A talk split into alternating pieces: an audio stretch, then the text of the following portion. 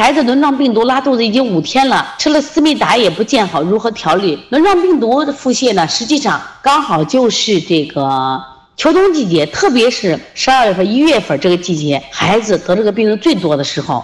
那么这类的轮状病毒的腹泻呢，我们又叫秋季腹泻，实际上它是个自限病，是不治而愈的病。但它的症状太明显了，又呕吐又发烧，一天拉十几次，哪个家长能不着急呢？都会很着急，家长就急了，就给吃思密达，啊，也不见好，那该怎么调理呢？对于这个轮状病毒引起的秋季腹泻啊，呃，我们不建议吃思密达，因为思密达是止泻的，因为实际上这种在这个季节发生的这个。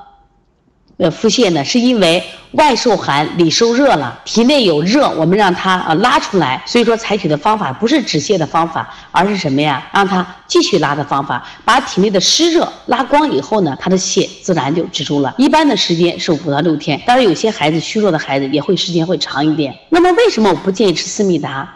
我们发现啊，吃思密达的孩子啊，有的妈妈比如吃的时间稍微长一点。都会变成便秘的孩子。思密达是一个强烈的收敛剂，在有些嗯我们的平台上，思密达都被列为小儿儿科的一种黑榜药，就是说不建议吃思密达，对身体其实是嗯不好的啊。